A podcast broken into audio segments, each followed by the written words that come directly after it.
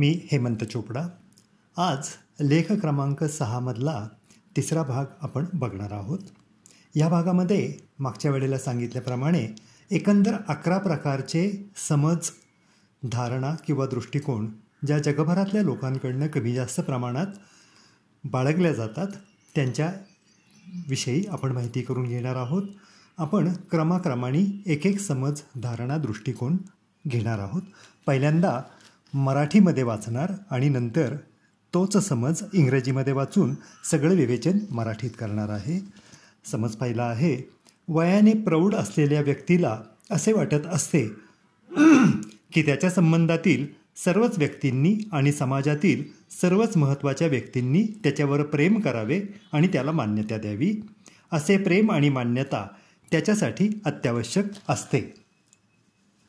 आता याचा इंग्रजी भाग आहे.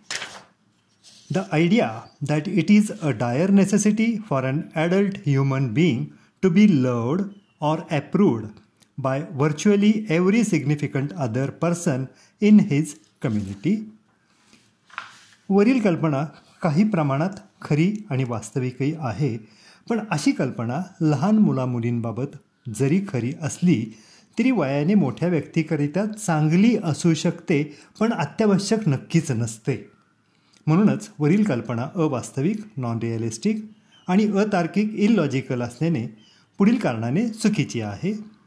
जेव्हा आपण वरील कल्पनेप्रमाणे आपल्या संबंधातील सर्वच व्यक्तीचे प्रेम मिळावे मान्यता मिळावी किंवा आपला स्वीकार व्हावा अशी मागणी करतो किंवा गृहीत धरून चालतो तेव्हा आपण स्वतःला आदर्श म्हणजे आयडियल ठरवणे गरजेचेच आहे असे समजून चालत असतो.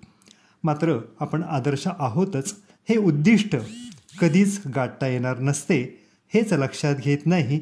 आपल्या संबंधातील शंभर व्यक्तींपैकी जरी आपल्याला एखाद्या व्यक्तीचे प्रेम मान्यता किंवा स्वीकार मिळवता आला नाही तरी आपला हेतू पूर्ण झाला असे आपण समजतच नाही. आपल्याला प्रेम देणाऱ्या मान्यता देणाऱ्या किंवा आपला स्वीकार करणाऱ्या व्यक्ती किमान आपण जिवंत आहोत तोपर्यंत कायमच किंवा सतत आपल्यावर प्रेम करतील आपल्याला स्वीकारतील किंवा मान्यता देतील की नाही अशा प्रकारची चिंता आपण बरेचदा करत राहू. आपल्याला महत्त्वाच्या वाटणाऱ्या व्यक्तींच्या मनात आपल्याविषयी काही पूर्वग्रह असेल तर त्या आपल्यावर प्रेम करण्याची किंवा आपला स्वीकार करण्याची शक्यता नसते हे वास्तवही आपण नजरेआड करत असल्याने आपला हेतू सफल होणार नाही.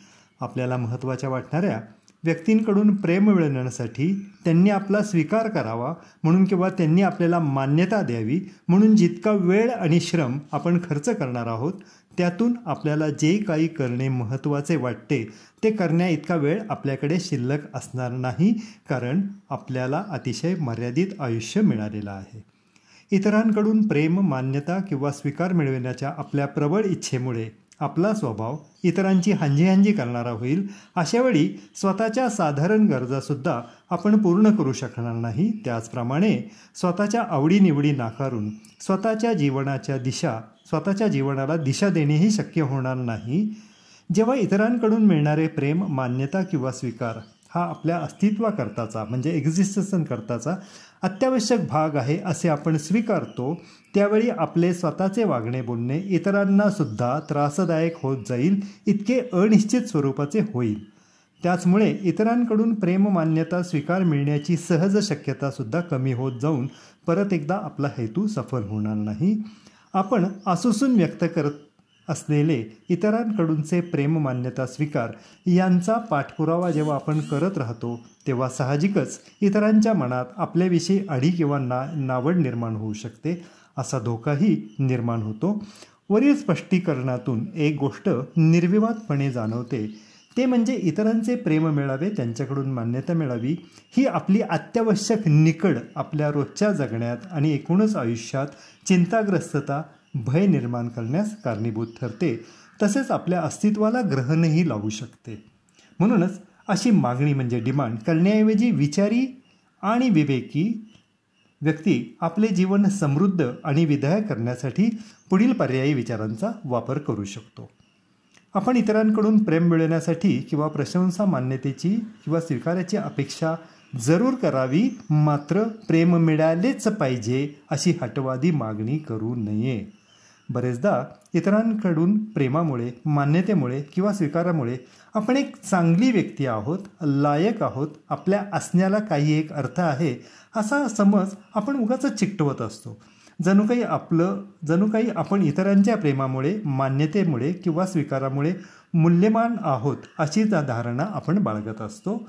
मात्र या सगळ्याच कल्पना खरोखरच काल्पनिक असतात. हे आपण लक्षातच घेत नाही. म्हणून आपण व्यवहारी पातळीवर इतरांकडून प्रशंसा किंवा मान्यता मिळविण्याचा प्रयत्न जरूर करावा पण बालिश कल्पनांच्या आहारी जाऊन हटवादी मागण्या करू नयेत. आपल्याला स्वतःला जे काही करावे वाटते ते करावे आणि आपल्या आवडीच्या क्षेत्रात मनापासून रममान व्हावे. त्याचप्रमाणे असे करत असताना इतरांना आपले निर्णय किंवा निवड आवडते की नाही यालाही फार महत्त्व देऊ नये. काही वेळा आपल्याला आपल्या जवळच्या व्यक्तीकडून अपेक्षेप्रमाणे प्रेम किंवा मान्यता मिळत नाही अशी वास्तविकता दुःखदायक अपेक्षाभंग करणारी असू शकते ज्याचा खरं तर खुल्या मनाने स्वीकार करायला हवा. मात्र असे काही घडते हे महाभयंकर संकट आहे किंवा मी खूप दुर्दैवी आहे असं म्हणत बसू नये. आपण अविचारी पद्धतीने इतरांच्या होला हो म्हणून आहे. त्याचप्रमाणे मी खूप कोणीतरी वेगळा आहे अशा अहंकारी समजाने इतरांविरुद्ध बंडही करू नये. आपण वेळोवेळी असा विचार नक्कीच करू शकतो की मला मिळालेल्या मर्यादित आयुष्यात मला खरोखरच काय करावेसे वाटते? आणि त्याचप्रमाणे चालत राहावे मात्र इतरांना मी कसा असायला हवा अशा विचारांना फार महत्त्व देऊ नये. आपण हेही लक्षात घ्यायला हवे की वेळोवेळी इतरांना प्रेम देण्याने त्यांना स्वीकारण्याने किंवा त्यांची दखल घेतल्यामुळे इतरांकडून आपल्यालाही प्रेममान्यता किंवा स्वीकारले जाण्याची शक्यता वाढते. असे काही मिळवण्यासाठी भयभीत होण्याची किंवा घिसाडघाई करून पुढे जाण्याची गरज नाही तर शांतपणे बुद्धीचा वापर करणे हुन्नरी मार्गांचा वापर करणे आपल्या सगळ्यांसाठी फायद्याचे असू शकते. आज आपण इथेच थांबूयात. थँक्यू